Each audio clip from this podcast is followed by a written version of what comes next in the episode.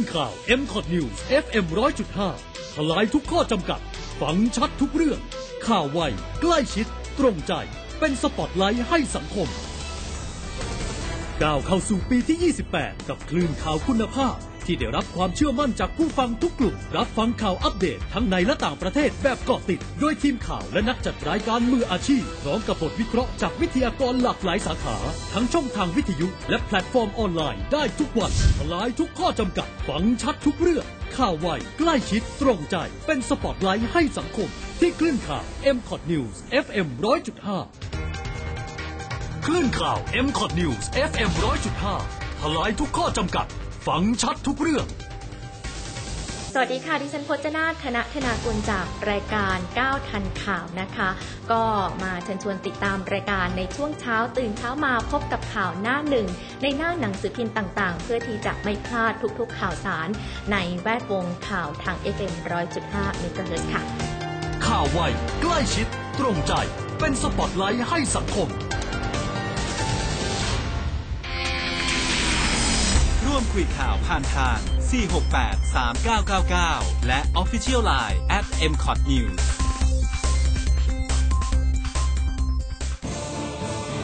ร้อยจุดห้าคืบหน้าข่าว News Update ช่วงข่าวหน้าหนึ่ง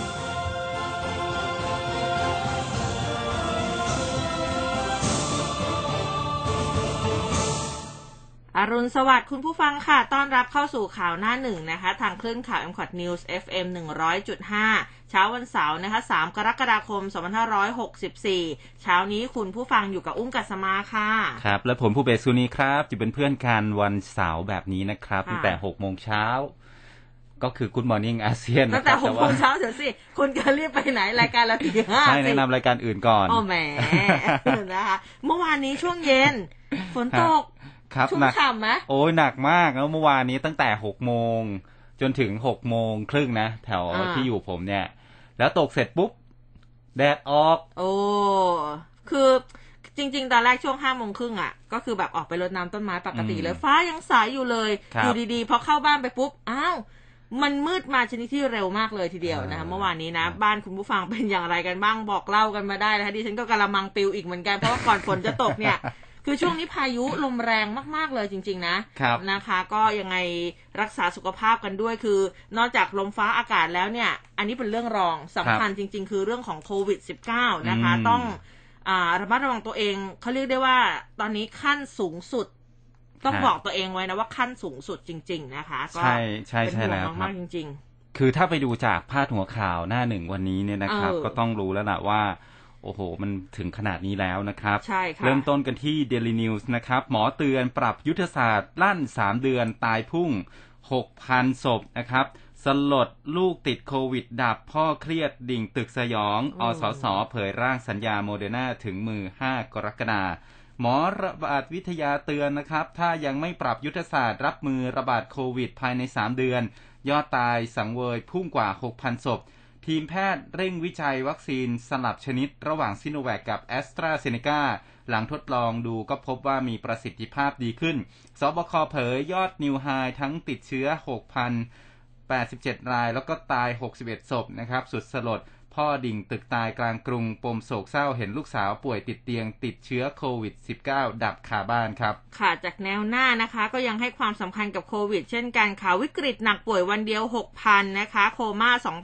2,002โคอ่ากทมนี่ก็บอกว่าระบาดไม่หยุดติดเชื้อ อื้อ เล็งปรับแผนกักตัวรักษาที่บ้าน สมชห่วงปิดแคมป์แต่ยอดพุ่งผวาสายพันธุ์เดลต้าครองเมือง เตรียมรับมือป่วยแตะหลักหมื่น แพทย์จีเร่งฉีดวัคซีน 2 กลุ่มเสี่ยงค่ะ ครับ ผู้ปกครองก็เดือดจัดครับ บุกโรงเรียนทวงให้ลดค่าเทอมอืมลูกไม่ไปโรงเรียนโขกค่าห้อง ค่าอาหารค่าเน็ตนะครับ เดือดบุกโรงเรียนทวงขอลดค่าเทอม ผู้ปกครองก็รวมตัวกันหวังที่จะเจรจาถกกับผู้บริหารครับ ค่ะ ติดเชื้อรายวันทะลุครึ่งพันปักน้ำอ่วม นนป่วยยังพุ่งอีก 327 ราย สมุทรสาครเชื้อลามเรือนจำค่ะ ปทุมธานีป่วย 284ชลบุรี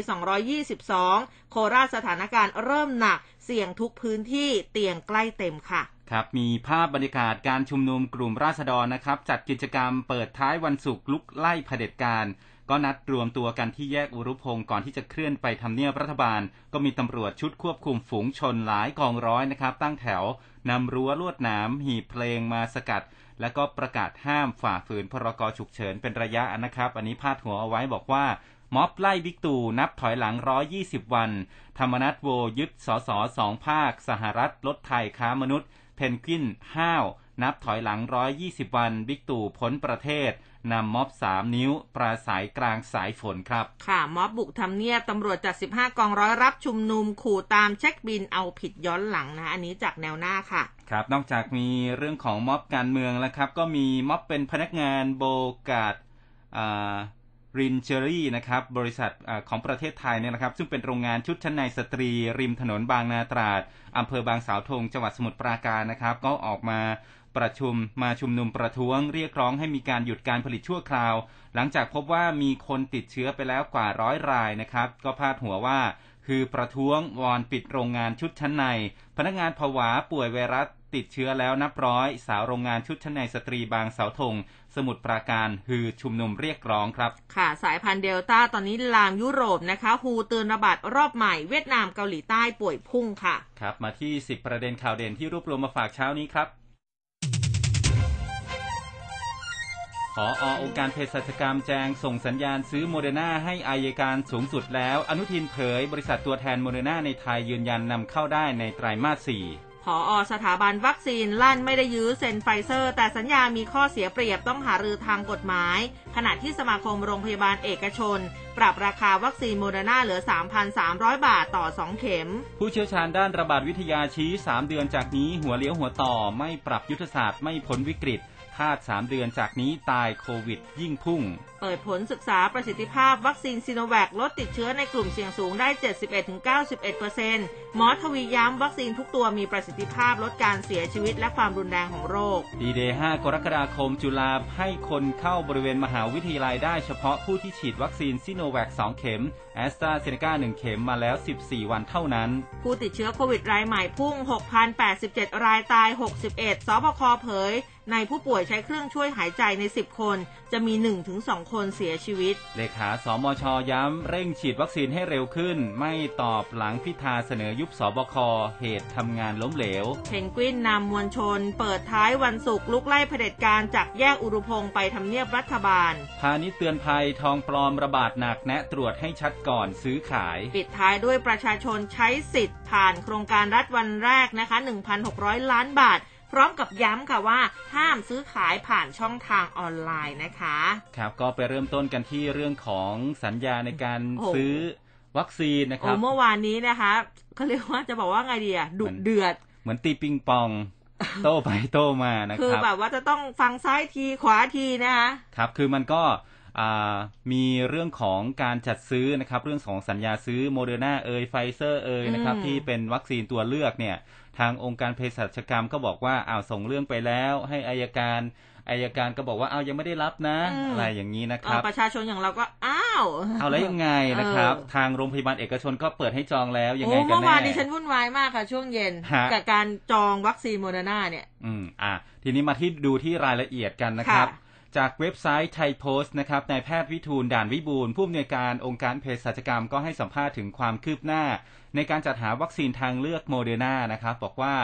คือวันที่ 1 กรกฎาคมที่ผ่านมาได้มีการประชุมหารือร่วมกันระหว่างองค์การเภสัชกรรม กรมสนับสนุนบริการสุขภาพ สมาคมโรงพยาบาลเอกชน และก็บริษัทซิลลิคฟาร์มาจำกัดนะครับ ก็ได้สรุปว่าบริษัทซิลลิคเนี่ยซึ่งเป็นตัวแทนของโมเดอร์นาในต่างประเทศเพียงผู้เดียวนะครับ โดยชอบธรรมก็จะทำหน้าที่เป็นผู้นำเข้าและขึ้นทะเบียนวัคซีนโมเดอร์นาในประเทศไทย ได้รับคำยืนยันจากบริษัทนะครับว่าช่วงไตรมาสแรกที่วัคซีนจะนำเข้ามาในช่วงไตรมาสที่ 4 นะครับ คือนำเข้ามาไทยเนี่ยอ่านำเข้ามาได้ช่วงอืมไตรมาส 4 แล้วก็ไตรมาสที่ 1 ของปีหน้ารวมจำนวน 5 ล้านโดส ส่วนร่างสัญญาในการจัดซื้อสินจัดหาสินค้านะครับอ่าหรือว่า supply agreement นะครับ ก็ได้ส่งให้อายการสูงสุดแล้วเมื่อช่วงบ่ายของเมื่อวานนี้ หลังจากนั้นก็จะมีการลงนามสัญญาจัดซื้อจัดหานะครับ ให้กับบริษัทซิลิกตามกำหนดเดิมต้นเดือนสิงหาคมนะครับ โดยในช่วงเดือนกรกฎาคมนี้ ก็ได้ให้โรงพยาบาลเอกชนแจ้งจำนวนวัคซีน พร้อมกับงบประมาณให้กับองค์กรองค์การเภสัชกรรม และก็ขอย้ำว่าการจัดหาวัคซีนทางเลือกโมเดอร์นานี้นะครับ เป็นการดำเนินการร่วมกันกับสามหน่วยงานหลักก็คือ บริษัทซิลลิคฟาร์มาจำกัดนะครับ องค์การเภสัชกรรม และก็สมาคมโรงพยาบาลเอกชน ซึ่ง เป็นตัวแทนโรงพยาบาลเอกชนทั่วประเทศ มีสมาชิกอยู่ประมาณ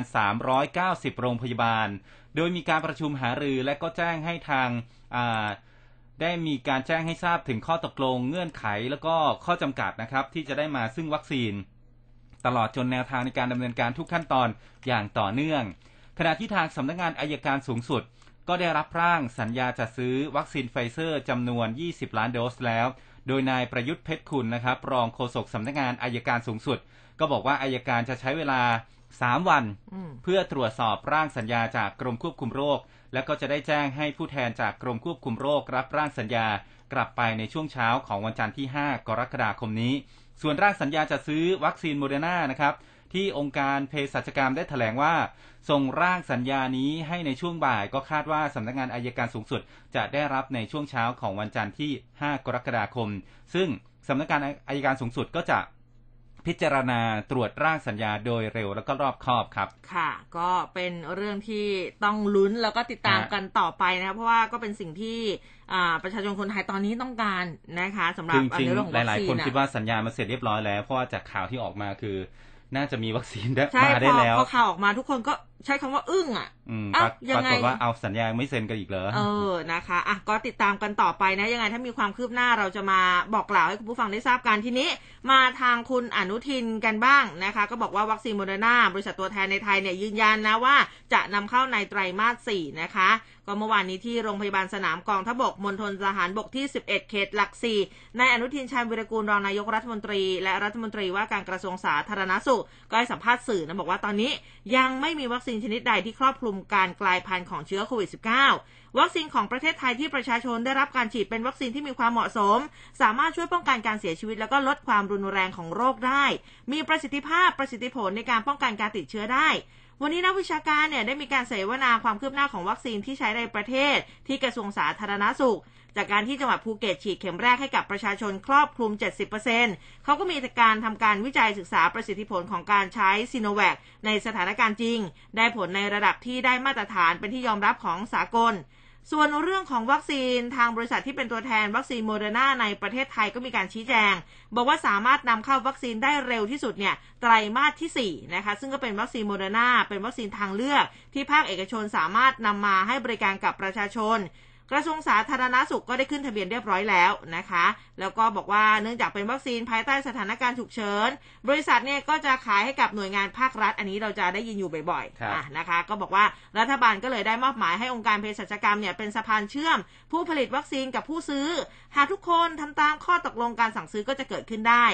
ส่วนกรณีที่บอกว่าองค์การเภสัชกรรมไม่ยอมเซ็นสัญญานั้น องค์การเภสัชกรรมต้องได้รับการยืนยันการสั่งจองจากสมาคมโรงพยาบาล ว่าโรงพยาบาลเอกชนเนี่ยต้องการซื้อเท่าไหร่ คือจากนั้นนะคะก็จะแจ้งยืนยันจำนวนแล้วก็ชำระเงินให้กับองค์การเภสัชกรรม เพื่อที่จะเป็นสะพาในการเชื่อมต่อไปในการประสานสั่งซื้อ องค์การเภสัชกรรมไม่เกี่ยวข้องในเรื่องการที่จะต้องเจรจาหรือสำรองจ่ายเงินให้ก่อน และรับความเสี่ยงต่างๆ หรือจะต้องมีการสละสิทธิ์ในการฟ้องร้องหากมีอะไรเกิดขึ้น ก็บอกว่าโรงพยาบาลเอกชนเนี่ยจะฟ้องร้ององค์การเภสัชกรรมในฐานะผู้นำเข้าวัคซีน หรือเป็นผู้ขายไม่ได้ จึงต้องมีการตกลงเงื่อนไขต่างๆ ไปต่อที่ไฟเซอร์ค่ะ ครับผม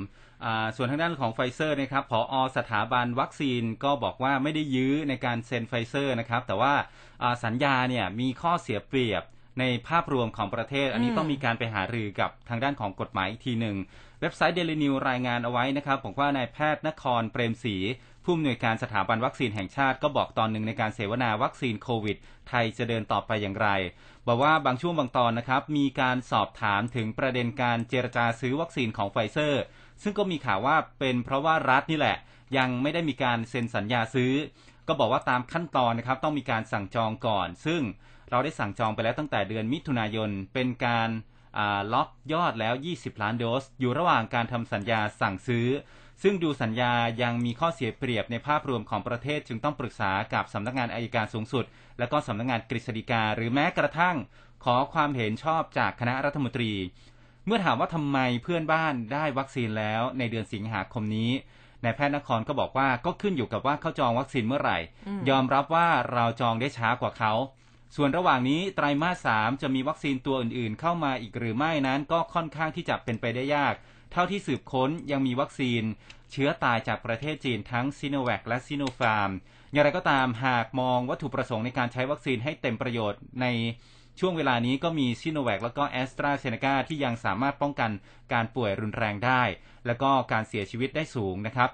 แม้ว่าเจอเชื้อกลายพันธุ์ ส่วนข้อมูลที่มีนักวิชาการเอาเลือดของผู้ที่ได้รับวัคซีนนะครับ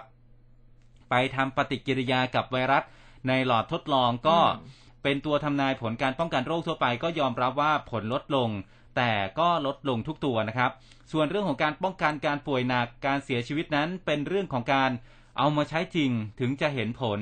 ซึ่งก็มีข้อมูลเชิงประจักษ์นะครับ อย่างเช่นที่อังกฤษก็มีการฉีดวัคซีนทั้ง a s t r a z เซ e c a แล้วก็ไฟเซอร์ ครอบคลุมประชากร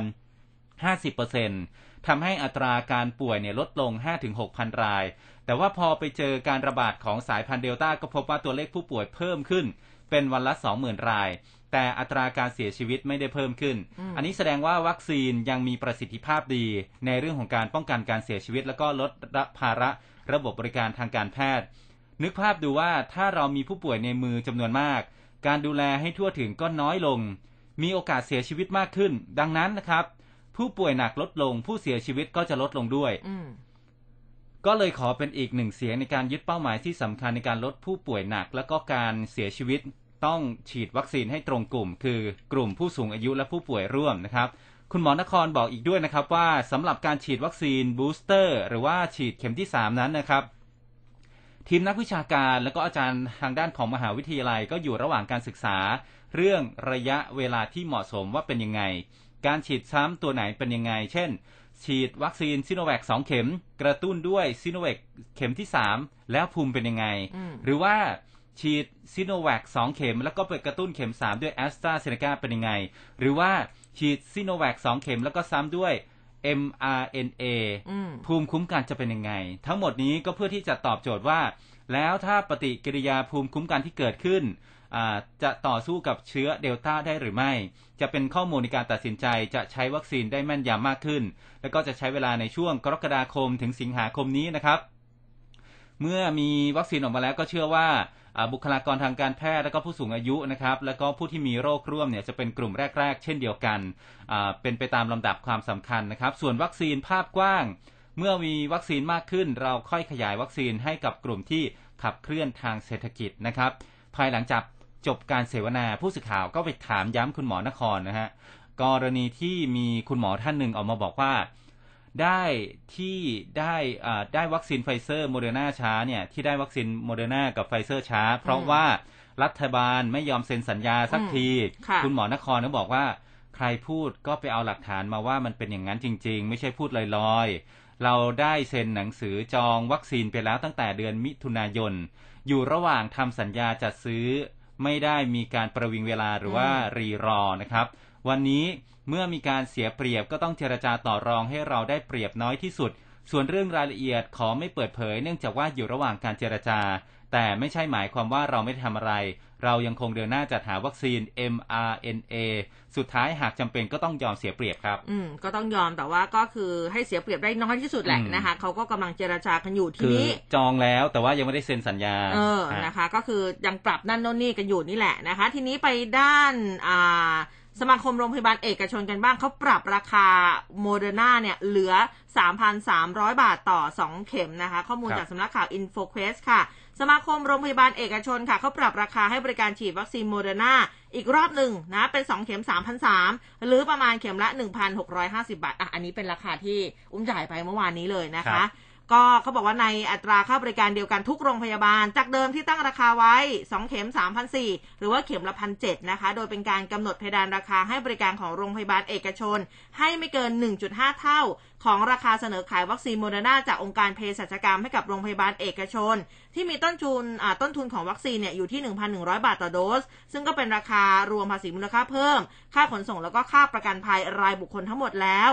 สำหรับโรงพยาบาลเอกชนน่ะก็สามารถเริ่มชำระเงินจากลูกค้าที่แสดงความสนใจในการจองวัคซีนโมเดอร์นาได้ ตั้งแต่ 1 กรกฎาคมเป็นต้นไปนะคะ เพื่อให้ทราบถึงปริมาณความต้องการสั่งซื้อวัคซีนของแต่ละโรงพยาบาลที่แน่นอน ในการสั่งซื้อแล้วก็ชำระเงินกับทางองค์การเภสัชกรรมในช่วงปลายเดือนกรกฎาคมนี้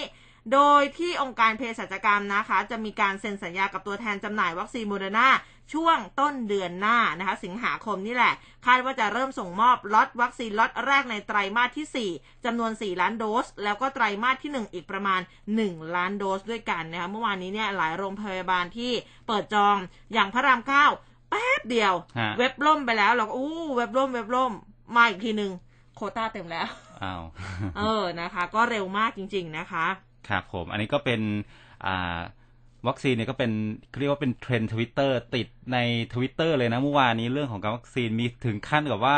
มีการแบนโรงพยาบาลโรงพยาบาลหนึ่งเลยทีเดียว เนื่องจากว่าเยอะมีคน walk in เข้าไปจองอ๋อที่โรงพยาบาล แต่ก็ปรากฏว่าเขาไม่ให้จองให้เอาจองไปทางเอาเว็บมาใช่ไหมหรือเปล่าทางทางโรงพยาบาลประกาศว่าเต็มแล้วอืมออนไลน์จองเต็มแล้วอืมอ่าแล้วคนที่บอก walk in เข้ามาเอาคุณไม่บอกแต่แรกเนี่ยว่าเอ่อ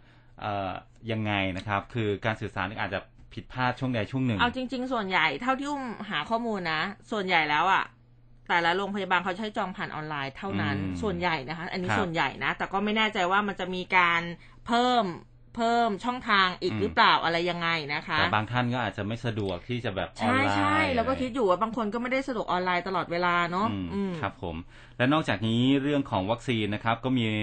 หลายเรื่องเลย เมื่อวานมีศิลปินดารา มีเน็ตไอดอลคนหนึ่งนะฮะคุณพิมถาโอ้เนี่ยเมื่อวานนี้ก็ติดเทรนด์ทวิตเตอร์ติดนะเทรนสำหทรับวิตเตอร์พิมพ์เช่นเดียวหากันนะครับไปเชียงใหม่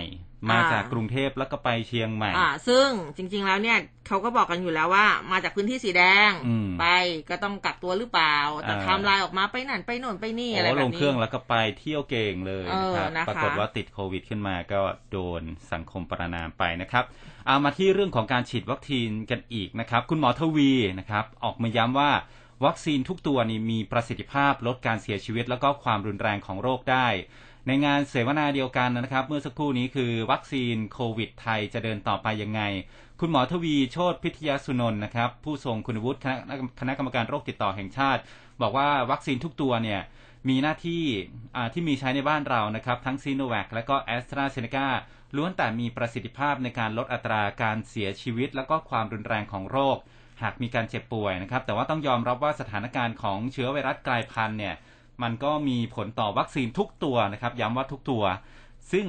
สายพันธุ์เดลต้าที่กำลังเข้ามาทดแทนอัลฟาเนี่ยมีผลทำให้ซิโนแวคประสิทธิภาพลดลง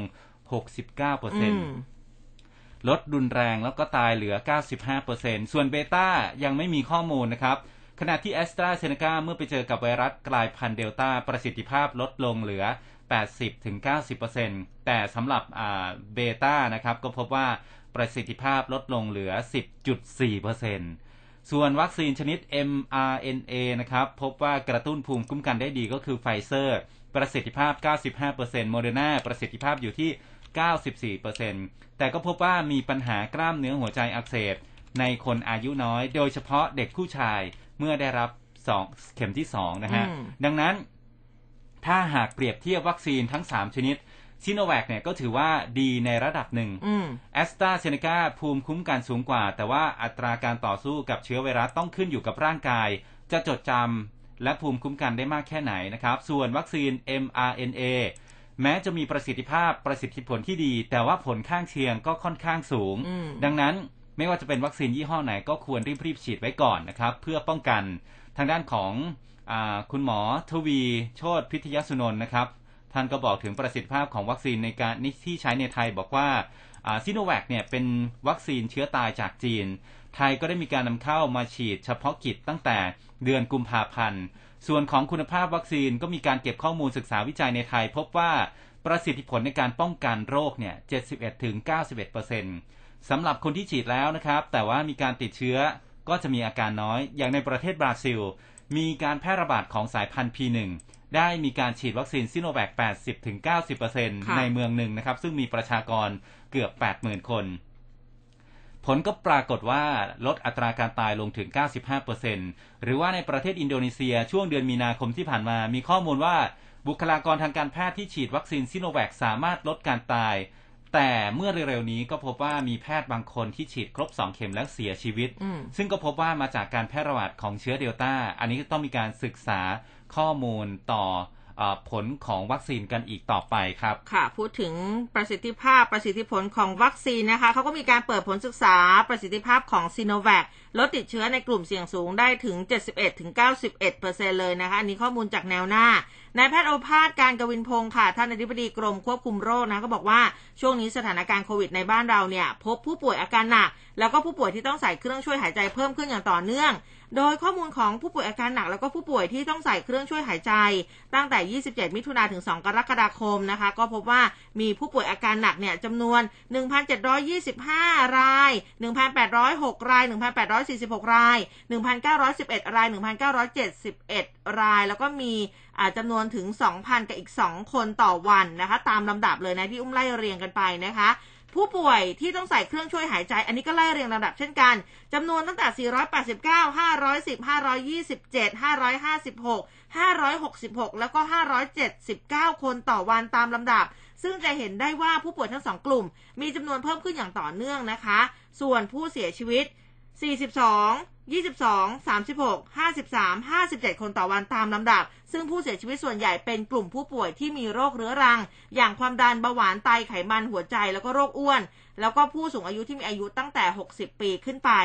สำหรับการศึกษาประสิทธิภาพของซีโนแวคจากการใช้งานจริง โดยฉีดให้กับกลุ่มผู้สัมผัสเสี่ยงสูง แล้วก็บุคลากรสาธารณสุขในบ้านเราเนี่ยนะคะ ซึ่งกลุ่มดังกล่าวได้รับวัคซีนครบ 2 เข็มอย่างน้อย 14 วันนะ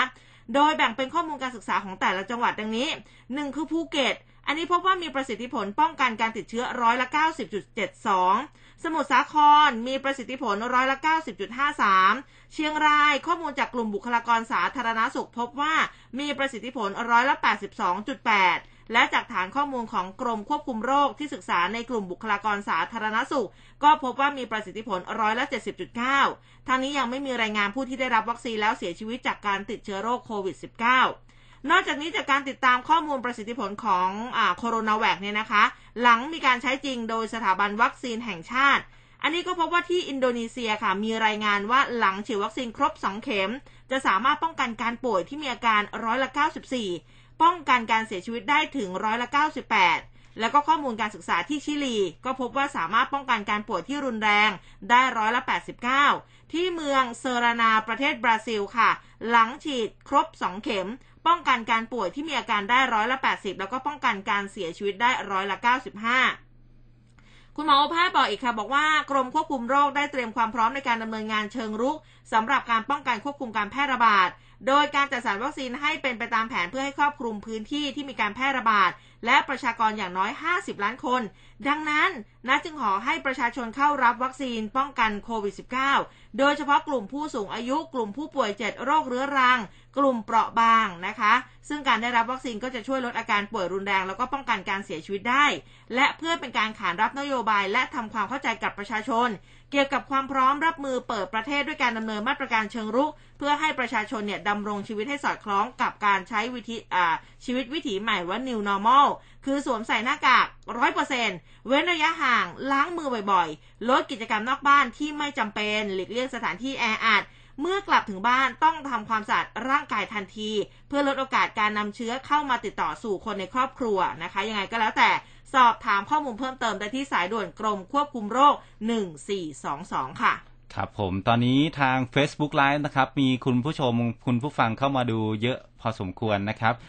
ยังไม่มีกดแชร์เลยนะครับยังไงอ่ารบกวนฝากกดไลค์กดแชร์กันฝากด้วยแชร์กันนะคะให้ด้วยนะครับ มาที่อีกหนึ่งข่าวที่ฟังแล้วน่าตกใจมากนะครับ ผู้เชี่ยวชาญด้านระบาดวิทยาชี้ว่า 3 เดือนจากนี้ไปเป็นช่วงหัวเลี้ยวหัวต่อนะครับ ถ้าไม่มีการเปลี่ยนยุทธศาสตร์ ไม่พ้นวิกฤตนะครับ คาดว่า 3 เดือนจากนี้จะตายจากโควิด ยอดยิ่งพุ่งขึ้นไปอีกนะครับ คือเป็นคำพูดของคุณหมอคำนวณ อึ้งชูศักดิ์นะครับนายแพทย์ผู้ทรงคุณวุฒิกรมควบคุมโรค ในฐานะที่ปรึกษารัฐมนตรีว่าการกระทรวงสาธารณสุขก็บอกว่า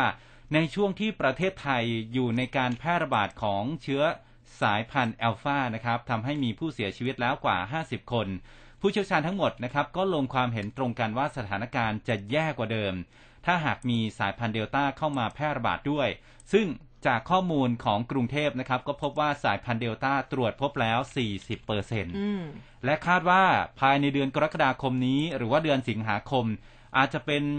เอ่อเดือนที่พบการติดเชื้อสายพันธุ์เดลต้าทั้งหมด ซึ่งเป็นสายพันธุ์ที่มีการติดเชื้อได้เร็วกว่าสายพันธุ์อัลฟาถึง 1.4 เท่า ดังนั้นนะครับ หากในเดือนมิถุนายนอืมอ่าที่ผ่านมาพบผู้เสียชีวิตตลอดทั้งเดือน 992 คนอาจจะเป็นไปได้ว่า จะมีผู้เสียชีวิตเพิ่มขึ้นในเดือนกรกฎาคมถึง 1,400 คน และพอไปถึงสิงหาคมก็จะพุ่งไปถึง 2,000 คน กันยายน 2008 นะครับ แล้วก็จะส่งผลให้ระบบสาธารณสุขเนี่ยมันเดินต่อยากละ เครื่องมือในการป้องกันที่สำคัญที่สุดก็คือวัคซีนที่ทางรัฐ แล้วก็หน่วยงานที่เกี่ยวข้องต้องพิจารณาก็คือ จากเดิมที่ยุทธศาสตร์เป็นการสร้างภูมิคุ้มกันหมู่ คือฉีดวัคซีนแบบปูพรม ให้คนไทยได้วัคซีน 70%ซึ่งนักวิชาการก็ออกมาบอกว่ามันไม่สามารถทำได้แล้วนะครับ เพราะว่าอังกฤษเนี่ยก็มีการปูพรมฉีด แต่หลังจากนั้นนะครับก็มีการฉีดก็มียังมีผู้ติดเชื้ออยู่ ดังนั้นการฉีดวัคซีนแบบปูพรมนะครับอาจจะต้องให้คนในประเทศได้รับวัคซีนถึง 90%และก็ต้องใช้วัคซีนที่ดีมาก ๆ ด้วยนะครับ นายแพทย์คำนวณเสนอทางออกว่าไทยอาจจะต้องมีการปรับการใช้ยุทธศาสตร์ทางเลือกที่หนึ่งนะครับคือมุ่งเป้าฉีดคนสูงอายุ แล้วก็กลุ่มคนเสี่ยงนะครับอ่าที่เป็นกลุ่มโรคนะครับอ่าคือต้องฉีดให้จบภายใน 2 เดือน คือกรกฎาคมหรือถึงสิงหาคมนี้ แต่เนื่องจากว่า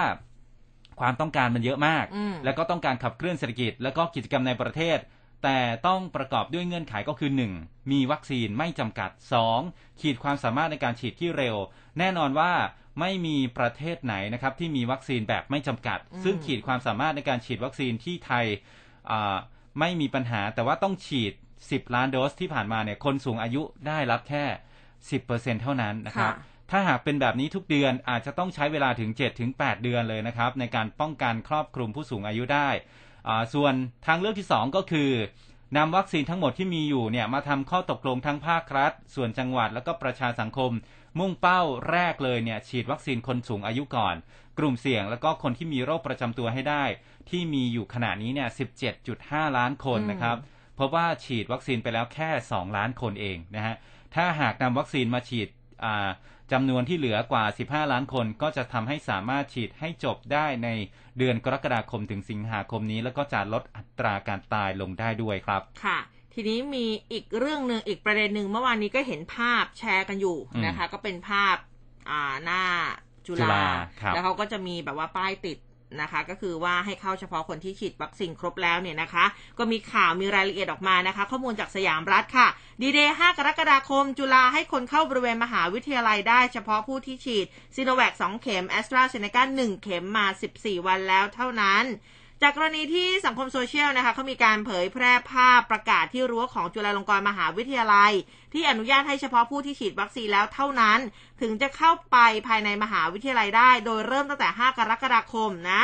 ล่าสุดค่ะศาสตราจารย์นายแพทย์ดรนรินหิรันสุทธิกุล ประธานคณะกรรมการโควิด -19 จุฬาค่ะ ก็บอกว่าเนื่องจากมหาวิทยาลัยเนี่ยปิดสถานที่ทำการชั่วคราวมาระยะหนึ่งแล้วล่ะ แต่ต้องเข้าใจว่ามีงานบางประเภทนะ อย่างงานด้านวิจัยในห้องแลบที่จำเป็นต้องมีบุคลากรหรือว่านิสิตเข้ามาดำเนินการ ไม่อย่างนั้นจะเกิดความเสียหาย โชคดีที่ก่อนหน้านี้จุฬาเนี่ยนะคะเขามีการจัดตั้งศูนย์บริการวัคซีนจุฬาเพื่อช่วยเหลือภาครัฐในการกระจายวัคซีนให้แก่ประชาชน โดยเน้นให้บริการฉีดวัคซีนแก่สถาบันการศึกษาที่อยู่ในเขตปทุมวัน สาทรบางรักนะแล้วก็กลุ่มผู้ให้บริการสาธารณะเป็นหลักนะคะ นับจนถึงวันนี้เนี่ยก็ให้บริการไปแล้วมากกว่า 100 องค์กร ในจำนวนนี้ก็รวมถึงบุคลากรของจุฬาแล้วก็นิสิตบางส่วนด้วยเขาบอกว่าก็เพื่อเพิ่มความยืดหยุ่นในการทำงาน เพื่อเพิ่มความปลอดภัยความสบายใจนะให้แก่ผู้ที่จำเป็นต้องเข้ามาปฏิบัติงาน แล้วก็นิสิตที่มีความจำเป็นต้องเข้ามาทำแลบหรือว่าสอบจบในพื้นที่มหาวิทยาลัยค่ะ มหาวิทยาลัยเขาก็เลยกำหนดเงื่อนไขให้ผู้ที่ได้รับ อ่าซีโนแวคนะ เข็ม2เอสตราเซเนกาเข็มแรกเกิน 14 วัน แล้วก็ปฏิบัติตามมาตรการเฝ้าระวังอย่างเคร่งครัดก่อนเข้ามาในพื้นที่มหาวิทยาลัยนะคะ แต่ว่าอย่างไรก็ตาม หากมีเหตุจำเป็นอื่น ๆ ให้ทำเรื่องเสนอคณะกรรมการศูนย์โควิด -19 เพื่อพิจารณาได้อย่างช่องเก้าของเราเมื่อเช้าอุ้มเข้ามาฮะในโซนของสำนักข่าวไทยเนี่ยเขามีป้ายตั้งเลยนะว่าคือแบบเหมือนกับเป็นโซนที่อ่า เซฟในเรื่องของโควิด คือคนที่ไม่เกี่ยวข้องเนี่ยห้ามเข้าเลยอืมเออนะคะ ก็คือช่วงนี้เนี่ยอย่างที่บอกโควิดมันระบาดเยอะมากนะคะครับซึ่งจริง ๆ ก็มีข่าวนะคุณอย่างคุณนวัดเนี่ยคุก็ณนคือวัดอ่ามาชี้แจงว่าติดโควิด แล้วก็มีไทม์ไลน์ที่เกี่ยวข้องกับ อสมหทลายของๆเราช่องด้เลวยยโอ้คุณหนวัลาดยๆช่องก็มีเลยด้วจัยดรายนะการคะหลายก็ช่องนะครับฉะนั้นแล้วเนี่ยเรื่องของการเซฟโซนของแต่ละหน่วยงานแต่ละองค์กรตอนนี้เนี่ยก็ต้องเข้มข้นขึ้นด้วยนะคะ ยังไงก็ใครที่จะต้องไปธุระปะปังที่ไหนก็ฝากเช็คกันด้วยละกันนะคะอ่าครับเมื่อสักครู่นี้บอกว่าฝากแชร์กันหน่อยคุณผู้ฟังก็น่ารักจริงๆครับ แชร์ให้แล้วนะโอ้ฮะขอบคุณมากเลยค่ะอ่าสวัสดีคุณกนกวันคุณหนานบุญคุณสุระด้วยนะครับ บอกว่าฟังที่วัดสุทัศน์ชัดเจนดีนะครับค่ะคุณสุภาวันแล้วก็ อีกหลาย ๆ ท่านเลยนะครับ อันนี้มันอ่าเลื่อนลงมาไม่ได้ยังไงก็ขอบคุณนะครับ ทีนี้มาดูที่ยอดผู้ติดเชื้อโควิด -19 รายใหม่ทำนิวไฮอีกแล้ว อันนี้ทั้งยอดตัวเลขผู้ติดตัวเชื้เลขอไม่น่าภูมิใจเลยนะก็ยอดตายอืมนะครับ อันนี้ติดเชื้อเนี่ย6,000กว่านะครับ แล้วก็ตายอีก61เมื่อวานนี้ศูนย์บริหารสถานการณ์โควิด -19 หรือว่าสบค ก็รายงานสถานการณ์การแพร่ระบาดของไวรัสโควิด -19 ในประเทศไทย บอกว่าพบผู้ติดเชื้อรายใหม่ 6,087 ราย ก็เป็นผู้ติดเชื้อจากระบบเฝ้าระวังและก็ระบบบริการเนี่ย 3,905 ราย จากการค้นหาเชิงรุกในชุมชนนะครับ 1,964 ราย และจากเรือนจำที่ต้องขัง 207 ราย ผู้ที่เดินทางมาจากต่างประเทศ 11 รายนะครับ ยังคงพบที่เข้ามาตามช่องทางธรรมชาตินะครับ ไม่ว่าจะเป็นเมียนมาแล้วก็กัมพูชา ส่วนผู้เสียชีวิตเนี่ยก็เพิ่มขึ้นมาเป็น 61 รายค่ะ ข้อมูลของผู้เสียชีวิตนะครับจำแนกกลุ่มอายุและก็กลุ่มเป้าหมายสำคัญตั้งแต่วันที่ 1 เมษายนถึง 1 กรกฎาคม ก็พบว่าเป็นผู้ที่มีอายุเกิน 60 ปีจำนวน 1,322 คนอืมมีผู้ที่มีโรคประจำตัวเรื้อรังนะครับจำนวน 1,614 และก็บุคลากรทางการแพทย์นะครับอาสี่ราย มีทั้งคุณหมอ ทันตแพทย์นะครับ พนักงานโรงพยาบาล และก็เจ้าหน้าที่ของศูนย์สาธารณสุข ทั้งนี้นะครับจากรายงานของกรมควบคุมโรคเนี่ย ในจำนวนผู้ป่วย 100 รายจะพบผู้ป่วย 5 รายนะครับ หรือว่าคิดเป็น 5%เนี่ยอืมมีรายงานอาการปอดติดเชื้อ และจาก 2 รายใน 5 รายนี้ก็มีความจำเป็นต้องใช้เครื่องช่วยหายใจ และผู้ป่วยที่ใช้เครื่องช่วยหายใจใน 10 คน จะมีประมาณ 1-2 คนที่เสียชีวิตอืมอันนี้ก็ เป็นตัวเลขที่น่าตกใจนะครับสำหรับจำนวนผู้ป่วยยืนยันสะสมในประเทศของเรา ตั้งแต่ต้นปี 63 จนถึงปัจจุบันอยู่ที่277,921 ราย มีผู้ป่วยรักษาหายแล้วนะครับ 214,340 ราย เพิ่มขึ้น 3,638 ราย ส่วนยอดผู้เสียชีวิตสะสมนะครับ ตอนนี้ก็อยู่ที่ 2,141 รายแพทย์หญิงอภิสมัยศรีรังสรรค์นะครับ คุณหมอเบิร์ตผู้ช่วยโฆษกสบคก็บอกว่า สาธารณสุขเนี่ยจะเป็นต้องมีการวางมาตรการในการจัดหาเตียง ซึ่งได้มีการเพิ่มเตียงสำหรับผู้ป่วยระดับเหลืองและก็แดง โดยเน้นย้ำนะครับให้มีการระดมฉีดวัคซีนให้กับกลุ่มที่มีความเสี่ยงสูง ทั้งผู้สูงอายุและก็ผู้มีโรคประจำตัว 7 โรคหลักนะครับหมอเบิร์ตบอกอีกครับว่าสำหรับคลัสเตอร์ใหม่ที่พบเมื่อวานนี้อยู่ในกรุงเทพนะครับเป็นแคมป์ก่อสร้าง ซอยสุขุมวิท 50 เขตคลองเตยอืมก็พบผู้ติดเชื้อ 43 ราย และก็โรงงานในเขตหนองแขมนะครับ พบผู้ติดเชื้อ 70 ราย จากการคัดกรองพนักงาน 1,300 คน แล้วก็จากที่สมุทรปราการเนี่ยเป็นโรงงานเฟอร์นิเจอร์อำเภอเมืองมีผู้ติดเชื้อ 22 ราย ที่นนทบุรี ตลาดสดเทศบาลปากเกร็ดนะครับ พบผู้ติดเชื้อ 43 ราย และที่ตลาดพิชัยอำเภอปากเกร็ดก็พบผู้ติดเชื้อ 75 ราย สมุทรสาครนะครับ พบที่บริษัทผลิตภัณฑ์พลาสติกอำเภอเมือง ผู้ติดเชื้อ 12 ราย แล้วก็โรงงานลูกชิ้นอำเภอกระทุ่มแบน พบผู้ติดเชื้อ 11 ราย ส่วนที่สุราษฎร์ธานีนะครับที่แคมป์ก่อสร้างอำเภอพุนพิน พบผู้ติดเชื้อ 11 รายอืมที่ขอนแก่นศูนย์พัฒนาเด็กเล็กนะครับที่อำเภอสีชมพู อันนี้ก็พบผู้ติดเชื้อ 45 รายนะครับเมื่อวานนี้ทางด้านรัฐมนตรีช่วย สาธารณสุขก็ลงพื้นที่ไปเยี่ยมนะครับอืมเดี๋ยวคุณใช่อุ้มค่ะจะเล่าให้ฟังอ่าคุณหมอเบิร์ตบอกอีกนะครับ ว่าการระบาดระลอกใหม่ก็เชื่อมโยงจากการเดินทางจากพื้นที่กรุงเทพมหานครไปปริมณฑลข้ามไป 34 จังหวัดอืมภาคเหนือ 5 จังหวัด ตะวันออกเฉียงเหนือ 15 จังหวัด ภาคกลางและตะวันออกอีก 8 จังหวัด แล้วก็ภาคใต้ 6 จังหวัด ก็คือคนที่ไปจากกรุงเทพเนยนะฮะไป พาเชื้อไปด้วยค่ะรับแต่ว่าก็มีหลายจังหวัดที่เขาก็ออกมาบอกว่าก็ก็ก็ต้อนต้อนรับกลับบ้านอ่าด้วยคือถ้าใครมีมาเชื้อกลับมามามารักษามารักษามารักษาที่บ้านครับเรานะคะ ทีนี้เนี่ยอย่างที่คุณภูเบศบอกไปค่ะที่ศูนย์พัฒนาเด็กเล็กอำเภอสีชมพู อันนี้เขาเรียกเป็นคลัสเตอร์ฟันน้ำนมนะครัคะบเมื่อวานนี้คือแต่ว่า คือหัวอกหัวใจของผู้ปกครองที่เห็นเนี่ยมันก็จะแบบคือต้องห่างลูกด้วยนะครับนะคะเด็กๆเองก็คือคิดถึงคุณพ่อคุณแม่ด้วย คือหลังพบกลุ่มคลัสเตอร์ศูนย์พัฒนาเด็กเล็กสีสุขที่อำเภอสีชมพูจังหวัดขอนแก่นค่ะนายสาธิตปิตุเตชะรัฐมนตรีช่วยว่าการกระทรวงสาธารณสุขนะเมื่อวานพร้อมกับอ่านายแพทย์สุวรรณชัยวัฒนายิ่งเจริญชัยอธิบดีกรมอนามัย นายจารึกเหล่าประเสริฐรองผู้ว่าราชการจังหวัดขอนแก่นนายแพทย์สมชาย โชติปิยวัฒน์เวลานะคะนายแพทย์สาธารณสุขขอนแก่น ก็มีการเข้าเยี่ยมนะแล้วก็ให้กำลังใจผู้ติดเชื้อโควิด -19 ในอ่าที่ถูกส่งต่อไปรักษาในระบบสาธารณสุขเนี่ยนะคะจากโรงพยาบาลศรีชมพู มาที่โรงพยาบาลขอนแก่น แล้วก็โรงพยาบาลศรีนครินคณะแพทยศาสตร์มหาวิทยาลัยขอนแก่นค่ะ โดยทางคณะเนี่ยนะก็มีการมอบของเล่นมอบขนมให้เด็กๆนะคะ พร้อมกับพูดคุยผ่านทางโทรศัพท์นะคะ แต่ว่าคุยกับคณะครูนะคะ ที่ป่วยติดเชื้อแล้วก็มาดูแลเด็กทั้งหมดด้วยท่ามกลางบรรยากาศที่คือเขาก็ไม่เครียดแหละเด็ก ๆ ก็คือสนุกสนานเด็กก็คือเด็กก็สนุกตลอดใช่นะคะฮะก็เป็นกันเองเสียงหัวเราะในช่วงระหว่างการสนทนาร่วมกันระหว่าง ทางคณะรัฐมนตรีทีมแพทย์แล้วก็คณะครูรวมถึงเด็ก ๆ ด้วย ขณะเดียวกันเนี่ยทีมแพทย์เขาแยกผู้ป่วยครูหนึ่งคน คือคุณครูหนึ่งท่านเนี่ยมีอาการไข้นะคะ ก็คือแยกไปอีกหนึ่งอาคารหนึ่งนะคะ ก็ไปทำความอ่าไปทำการรักษา ตามาที่จะต้องรักษาเนี่ยนะ แล้วก็ทางคุณสาธิตเองก็บอกว่าจากการพูดคุย แล้วก็ตรวจติดตามอาการของผู้ป่วยในกลุ่มคลัสเตอร์ศูนย์พัฒนาเด็กเล็ก ที่ถูกส่งต่อนะมาที่ขอนแก่น แยกเป็นคุณครู 6 คนค่ะ เด็ก 24 คน แล้วก็ที่โรงพยาบาลศรีนครินทร์แยกเป็นคุณครู 2 คนเด็ก 10 คนนะคะ ซึ่งทุกคนอยู่ในการดูแลของแพทย์อย่างใกล้ชิด มีกำลังใจนะแล้วก็ร่วมกิจกรรมต่างๆ ตามที่ทีมแพทย์กำหนด อันนี้เนี่ยคุณสาธิตบอกว่าต้องขอชื่นชมทีมแพทย์พยาบาลรวมทั้งบุคลากรทางการแพทย์จากทุกส่วน ในการกำกับควบคุมดูแลของสำนักงานสาธารณสุขจังหวัดขอนแก่น ที่ทำงานเป็นทีมนะคะมีการบริหารจัดการเหตุการณ์ได้อย่างดีเยี่ยม สามารถรับมือได้กับสถานการณ์ที่เกิดขึ้น สอดรับกับนโยบายของรัฐบาลแล้วก็กระทรวงสาธารณสุข แล้วก็มีการส่งทีมจิตแพทย์เข้าไปพูดคุย แล้วก็ทำกิจกรรมกับเด็ก ๆ ด้วยนะคะ ซึ่งก็ยอมรับว่าผู้ป่วยที่เป็นครูเนี่ยมีอาการเครียดอืมนะคะ แต่ว่าอย่างไรก็ตามค่ะจากข้อมูลที่รายงานเมื่อวันที่ 1 กรกฎาคมที่ผ่านมาเนี่ยนะคะอ่าพูดถึงสถานการณ์การแพร่ระบาดโควิด -19 ในสถานพัฒนาเด็กปฐมวัยจังหวัดขอนแก่น เขาบอกว่าเบื้องต้นเนี่ย พบกลุ่มผู้ติดเชื้อโควิด -19 ก็จะแบ่งเป็นเด็ก 34 ครู 8 รวม 42 ใช่ไหมนะคะ จากข้อมูลกรมควบคุมโรคนะคะ พบว่าน้องๆ หนูๆ ลูกๆ หลานๆเลยหกเอ่ออายุตั้งแต่ตั้งแต่แรกเกิดถึง 5 ปีเนี่ย มีติดเชื้อสะสมทั้งประเทศเลยนะ รวมแล้ว 4,960 คนนะคะ ก็ซึ่งอาจจะเป็นการแพร่หรือว่าติดเชื้อไปสู่ครอบครัวได้ค่ะ สาธารณสุขเขาก็เน้นย้ำนะ ให้สถานพัฒนาเด็กปฐมวัยแล้วก็ครอบครัว เฝ้าระวังป้องกันเพื่อลดความเสี่ยงโควิด -19 อย่างต่อเนื่องด้วยนะคะ ครับผมกลับมาที่กรุงเทพมหานครเมื่อวานนี้เลขาสมชนะครับ ออกมาย้ำเรื่องของการฉีดวัคซีนให้เร็วขึ้นนะครับอืมแต่ว่าก็มีคำถามเรื่องของการเสนอยุบสบคอืมแต่ท่านก็ไม่ได้ตอบนะครับ ข้อมูลจากเว็บไซต์สยามรัฐครับที่ทำเนียบรัฐบาล พลเอกนัทพลนาคพาณิชย์ครับเลขาธิการสภาความมั่นคงแห่งชาติ หรือว่าสมช ในฐานะผู้อำนวยการศูนย์ปฏิบัติการ ศูนย์บริหารสถานการณ์โควิด -19 หรือว่าสบกสบคนะครับให้สัมภาษณ์ถึงตัวเลขผู้ติดเชื้อที่พุ่งทะยานสูงขึ้นต่อเนื่องนะครับ บอกว่าอันนี้ก็ต้องรอฟังจากสาธารณสุขว่านะฮะเป็นยังไง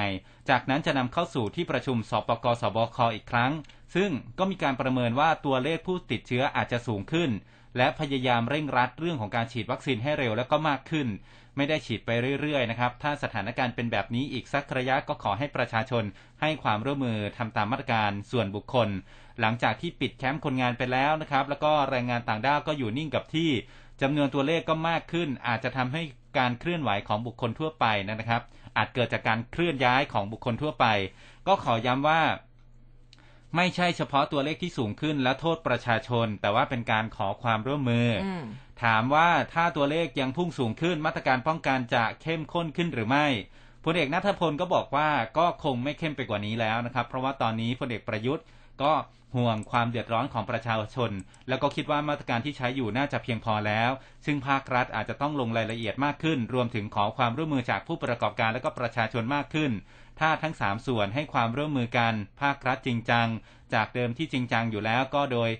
บุคลากรทางการแพทย์ทุ่มเท แล้วก็เหนื่อยล้าจึงต้องมาดูแลในรายละเอียดกันมากขึ้นอืมขอย้ำอีกครั้งว่าถึงความร่วมมือของผู้ประกอบการและก็ประชาชน เพื่อลดความเสี่ยงที่เกิดขึ้นจากการแพร่เชื้อนะครับ เมื่อถามว่าแนวโน้มที่ผู้ป่วยที่รอเตียงกระจายไปรักษานอกกรุงเทพหรือไม่เนี่ยพลเอกนัทพลก็บอกว่า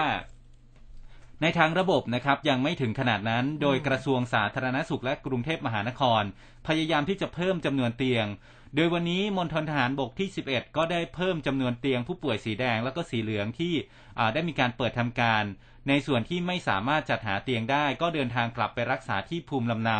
ซึ่งเป็นไปตามธรรมชาติ นอกจากนั้นนะครับจะพิจารณาแนวทางในการรักษาตัวที่บ้าน ที่ต้องเป็นระบบรับก่อนนะครับ ที่จะเริ่มดำเนินการไม่ใช่ว่าปล่อยให้ผู้ติดเชื้ออยู่บ้านเฉยๆอืมที่ยังไม่เริ่มการแยกกักที่บ้านก็เพราะว่ากระทรวงสาธารณสุขแล้วก็สบคเป็นห่วงว่า อาจจะทำให้เกิด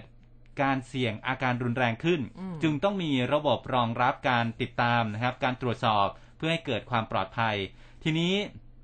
ถามว่าถ้าหากว่าจำนวนผู้ติดเชื้อเนี่ย มันทะลุไปถึงหลักหมื่นทุกอย่างเนี่ยพร้อมรองรับไหมพลเอกนัทพลก็บอกว่าเราก็คิดไว้ทุกอย่างแล้วนะครับอืมทั้งเพิ่มจำนวนเตียงก็จะเพิ่มขึ้นไปเรื่อยๆ นับตั้งแต่วันนี้นะครับรวมถึงการแยกกักตัวที่บ้าน ก็คาดว่าถ้าภาครัฐทุ่มเท สถานประกอบการภาคเอกชนและก็ประชาชนร่วมมือกัน มาตรการส่วนบุคคลก็คิดว่าน่าจะควบคุมสถานการณ์ได้โดยในเดือนกรกฎาคมนี้นะครับวัคซีนจะเข้ามาอีก 10 ล้านโดส ซึ่งจะทยอยเข้ามา เมื่อฉีดวัคซีนแล้วอาจจะป้องกันอาการรุนแรงได้มากขึ้น โดยอาจารย์ทางการแพทย์ก็ชี้แจงว่าสายพันธุ์เดลต้าจะติดได้ไว แล้วก็เพิ่มจำนวนรวดเร็ว แต่จำนวนผู้เสียชีวิตอาจจะไม่ได้มากจนน่ากังวลพอไปถามถึงกรณีที่ที่สภาเมื่อวานนี้ในเมื่อวันก่อนเนี่ยอ่าคุณพิธาลิ้มเจริญรัตน์หัวหน้าพักก้าวไกล เสนอให้ยุบสบคเพราะว่าทำงานล้มเหลวพลเอกนัทพลก็บอกว่าขอไม่ตอบเรื่องนี้นะครับอืมทางนี้ก็อ่าบอกว่าพยายามทำงานกันอย่างเต็มที่อยู่ให้ดีที่สุด โดยก็ขึ้นอยู่กับผู้บังคับบัญชาจะพิจารณาตามความเหมาะสม มั่นใจว่าการทำงานของสบคทำงานร่วมกันทุกส่วนโดยลำดับแรกก็จะฟังจากกระทรวงสาธารณเป็นสุขเป็นหลักนะครับ เสนอมายังไงก็ไปหารือกับหน่วยงานที่เกี่ยวข้องว่า เอ๊ะมันสามารถบังคับใช้ตามที่เสนอได้หรือเปล่าอืมทำงานร่วมกันไม่ใช่ตัดสินใจแค่สบคอยู่ที่ทำเนียบแค่ที่เดียวครับค่ะทีนี้มาเรื่องของอ่าม็อบเมื่อวานนี้เนี่ยนะคะ ข้อมูลจากสยามรัฐค่ะ ซึ่งผู้สื่อข่าวเขาก็รายงานบรรยากาศการจัดกิจกรรมเปิดท้ายวันศุกร์ลุกไล่เผด็จการ บริเวณแยกอุรุพงศ์นะคะโดยมีนายพริชชิวรักษ์ค่ะหรือว่าเพนกวิน แกนนำแนวร่วมธรรมศาสตร์และการชุมนุม แล้วก็แกนนำกลุ่มราษฎร พร้อมกับมวลชนแล้วก็ผู้ค้าเนี่ยนะคะก็มารวมตัวกันเพื่อร่วมทำกิจกรรมเปิดตลาดนัด ที่หน้าทำเนียบนะคะก็พากันเดินเท้าจากแยกอุรุพงศ์เนี่ยมุ่งหน้าไปตามถนนพิษณุโลก จนถึงทำเนียบรัฐบาล จนช่วงอ่า4โมง18นะ16นาฬิกา18 นาทีค่ะนายพริตให้สัมภาษณ์ในช่วงหนึ่ง บอกว่าการเดินขบวนขับไล่พลเอกประยุทธ์นะคะ ก็คือการเริ่มต้นการไล่ของกลุ่มราษฎร แล้วก็เพื่อประกาศให้พลเอกประยุทธ์รับทราบด้วยว่าการประกาศออกมาในช่วงตีหนึ่งทำให้ผู้ประกอบการเนี่ยเดือดร้อนมากจะขายของยังไง ไม่คำนึงถึงประชาชน และในเมื่อห้ามขายเราก็จะขายที่ทำเนียบนะไปขายที่ทำเนียบ ถือเป็นการเปิดสักราชขับไล่เป็นวันแรก ส่วนความกังวลว่าจะเป็นช่วงของการแพร่ระบาดโควิดนั้นทุกคนที่มาร่วมเนี่ยก็บอกว่าสวมหน้ากากอนามัยหน้ากากผ้ารวมถึงมีเจลแอลกอฮอล์แจก ปฏิบัติตามมาตรการ จากสาธารณสุขนะคะ ซึ่งตอนนี้ก็นำวิธีที่เหมาะสมกับสถานการณ์มาปรับใช้ แล้วก็บอกทิ้งท้ายว่าจะเอาโควิดออกต้องเอาพลเอกประยุทธ์ออกไปก่อน จากนั้น 16นาฬิกา34 นาทีค่ะ นายพริตก็มีการออกเดินเท้า พร้อมกับมวลชนแล้วก็ผู้ค้า โดยระหว่างเดินเท้ามุ่งไปที่ทำเนียบรัฐบาล มวลชนก็มีการตะโกนขับไล่นะคะ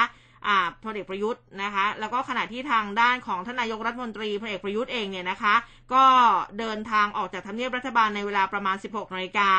ขณะที่การรักษาความปลอดภัยโดยรอบทำเนียบรัฐบาลเจ้าหน้าที่ก็มีการนำรั้วเหล็ก รั้วลวดหนามหีบเพลง ปิดการจราจรทุกเส้นทางที่มุ่งหน้าสู่แยกพาณิชการ จากแยกมิสักวานแยกวัดเบญจมาบพิตรแยกนางเลิงอ่าแล้วก็สะพานเทวกรรมนะถึงแยกพาณิชการ ไม่ให้กลุ่มผู้ชุมนุมเข้าใกล้ทำเนียบรัฐบาลในระยะ 200 เมตร พร้อมกับวางกำลังเจ้าหน้าที่ตำรวจสันติบาล พร้อมตำรวจจากสนนางเลิ้งดูแลความเรียบร้อยในพื้นที่ชั้นใน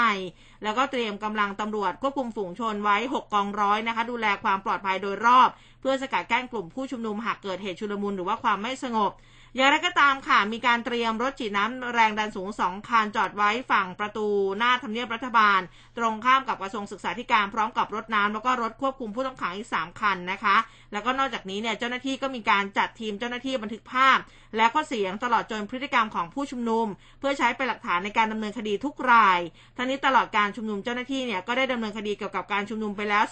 223 คดี แบ่งเป็นการสอบสวนแล้วก็ส่งฟ้องอายการ 163 คดี ระหว่างการสอบสวน 60 คดี ซึ่งส่วนใหญ่เป็นข้อหาตามพรกฉุกเฉินแล้วก็พรบเกี่ยวกับการชุมนุมค่ะ ครับผม อันนี้ก็เป็นเรื่องของการชุมนุมนะครับ เดี๋ยวเราพักสักครู่หนึ่งนะครับ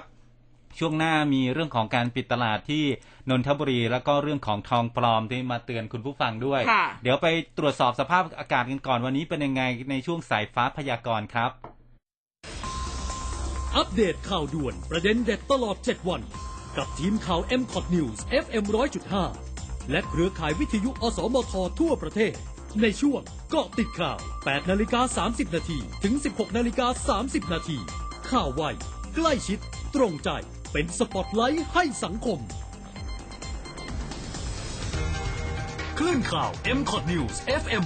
100.5ทลายทุกข้อจำกัด ฟังชัดทุกเรื่อง สวัสดีครับ กับผมนายสมฤทธิ์พลเงิน วิทยากรในรายการ Good Morning อาเซียน และรายการทั่วไทยอาเซียน สถานการณ์โลกเปลี่ยนแปลงตลอดเวลา โดยเฉพาะอย่างยิ่งการขับเคลื่อน หรือปฏิกิริยาต่างๆ ของประเทศมหาอำนาจ ทั้งสหรัฐอเมริกา จีน รัสเซีย อินเดีย อังกฤษ และสหภาพยุโรปล้วนแล้วแต่ส่งผลกระทบต่อโลกทั้งสิ้น ดังนั้นจึงมีความจำเป็นอย่างยิ่งยวดที่เราจะต้องเรียน และรู้ให้เท่าทันกับการขับเคลื่อนของประเทศมหาอำนาจเหล่านี้ พบกับกระผมได้ทุกเช้าวันเสาร์อาทิตย์ และตอนค่ำวันเสาร์ครับ ในรายการ Good Morning อาเซียนและรายการทั่วไทยอาเซียน แล้วเจอกันครับ ทาง 100.5 อสมทข่าวไวใกล้ชิด ตรงใจ เป็นสปอตไลท์ให้สังคม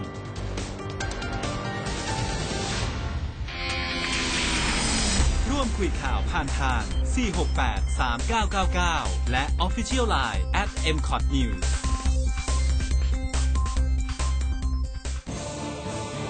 ร้อยจุดห้าคืบหน้าข่าว News อัปเดตช่วงข่าวหน้าหนึ่ง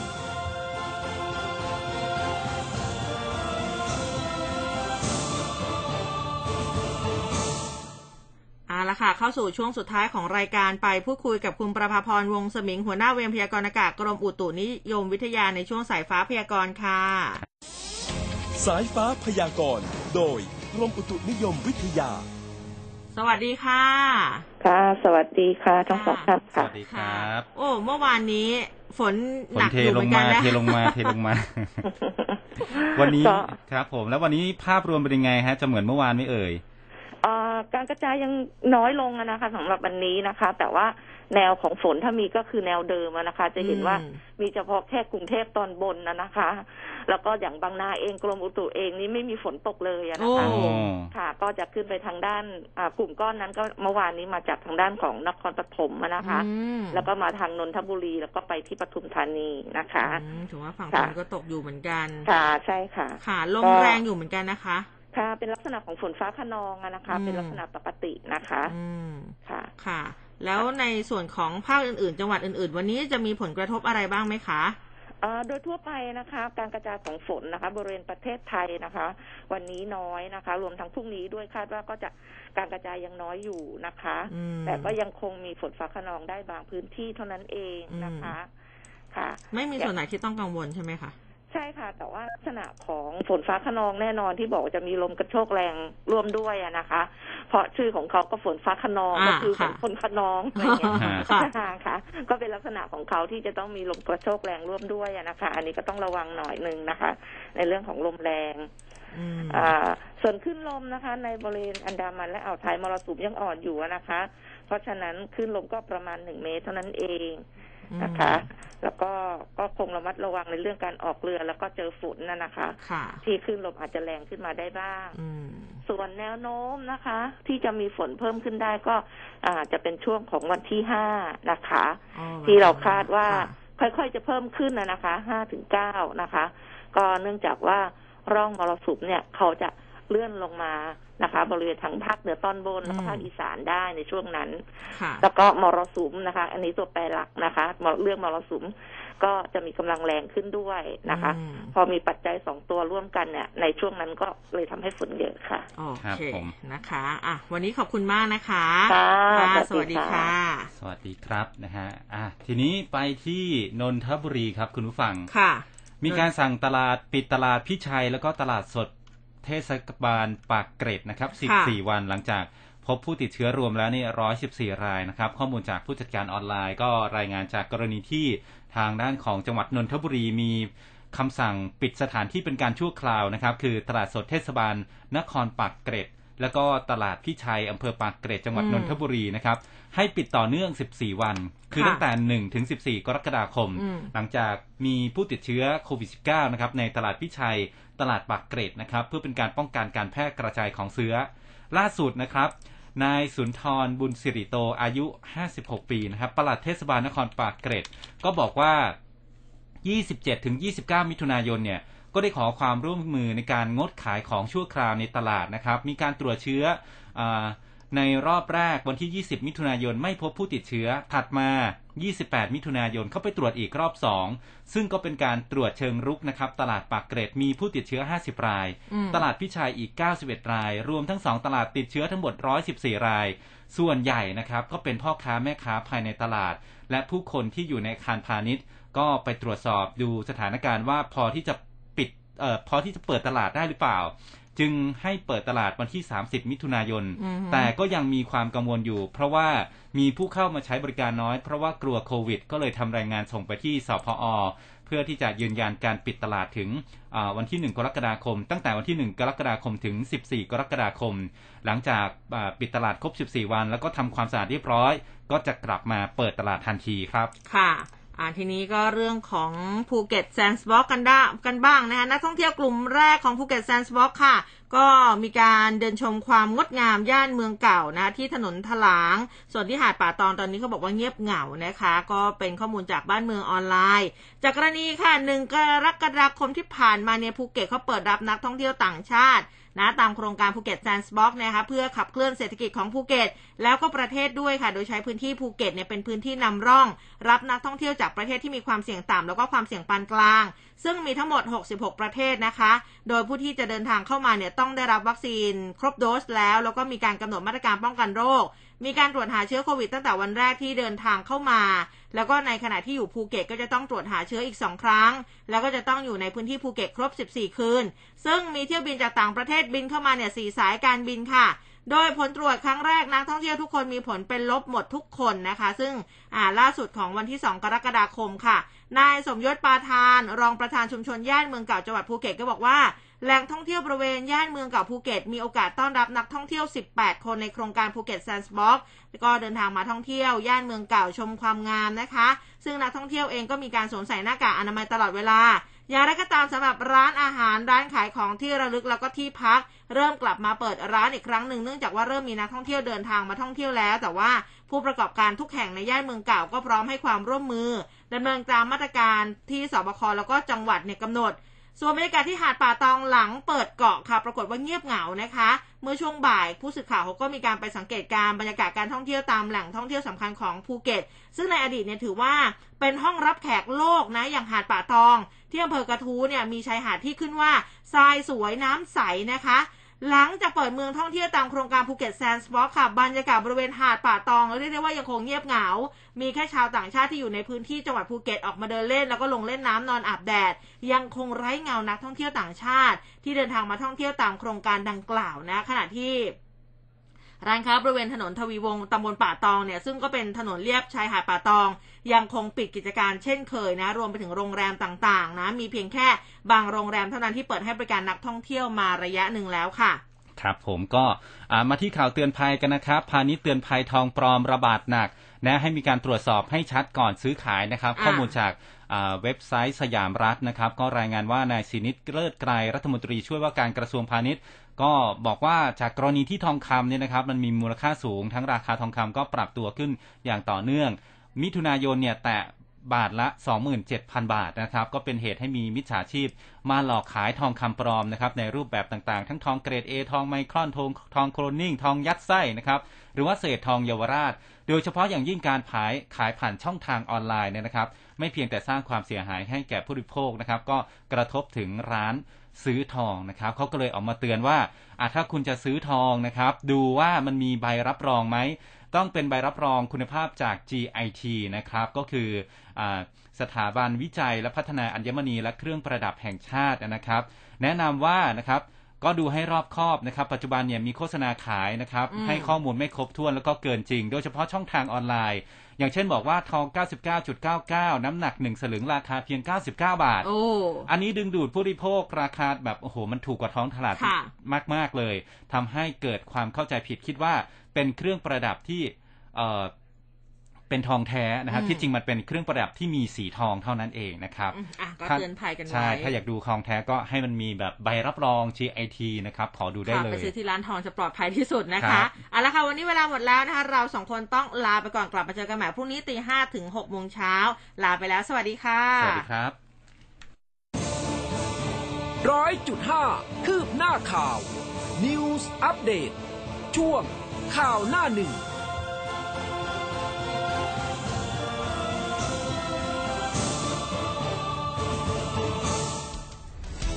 คลื่นข่าว m c o t News FM 100.5 ทลายทุกข้อจำกัด ฟังชัดทุกเรื่อง ข่าวไว ใกล้ชิด ตรงใจ เป็นสปอตไลท์ให้สังคม ในช่วงเวลาที่เราทุกคนต่างต่อสู้ในสมรภูมิโควิด -19 ทุกคนต่างระดมสรรพกำลัง ช่วยเหลือกันอย่างไม่รู้จักเหน็ดเหนื่อย โครงการลมหายใจเดียวกัน กลุ่มปตทขอร่วมเป็นอีกหนึ่งพลัง ส่งมอบเครื่องช่วยหายใจ อุปกรณ์ทางการแพทย์ และความช่วยเหลือด้านต่างๆ ที่จำเป็น ให้เราก้าวผ่านวิกฤตครั้งนี้ไปด้วยกัน กลุ่มปตทเคียงข้างสังคมไทย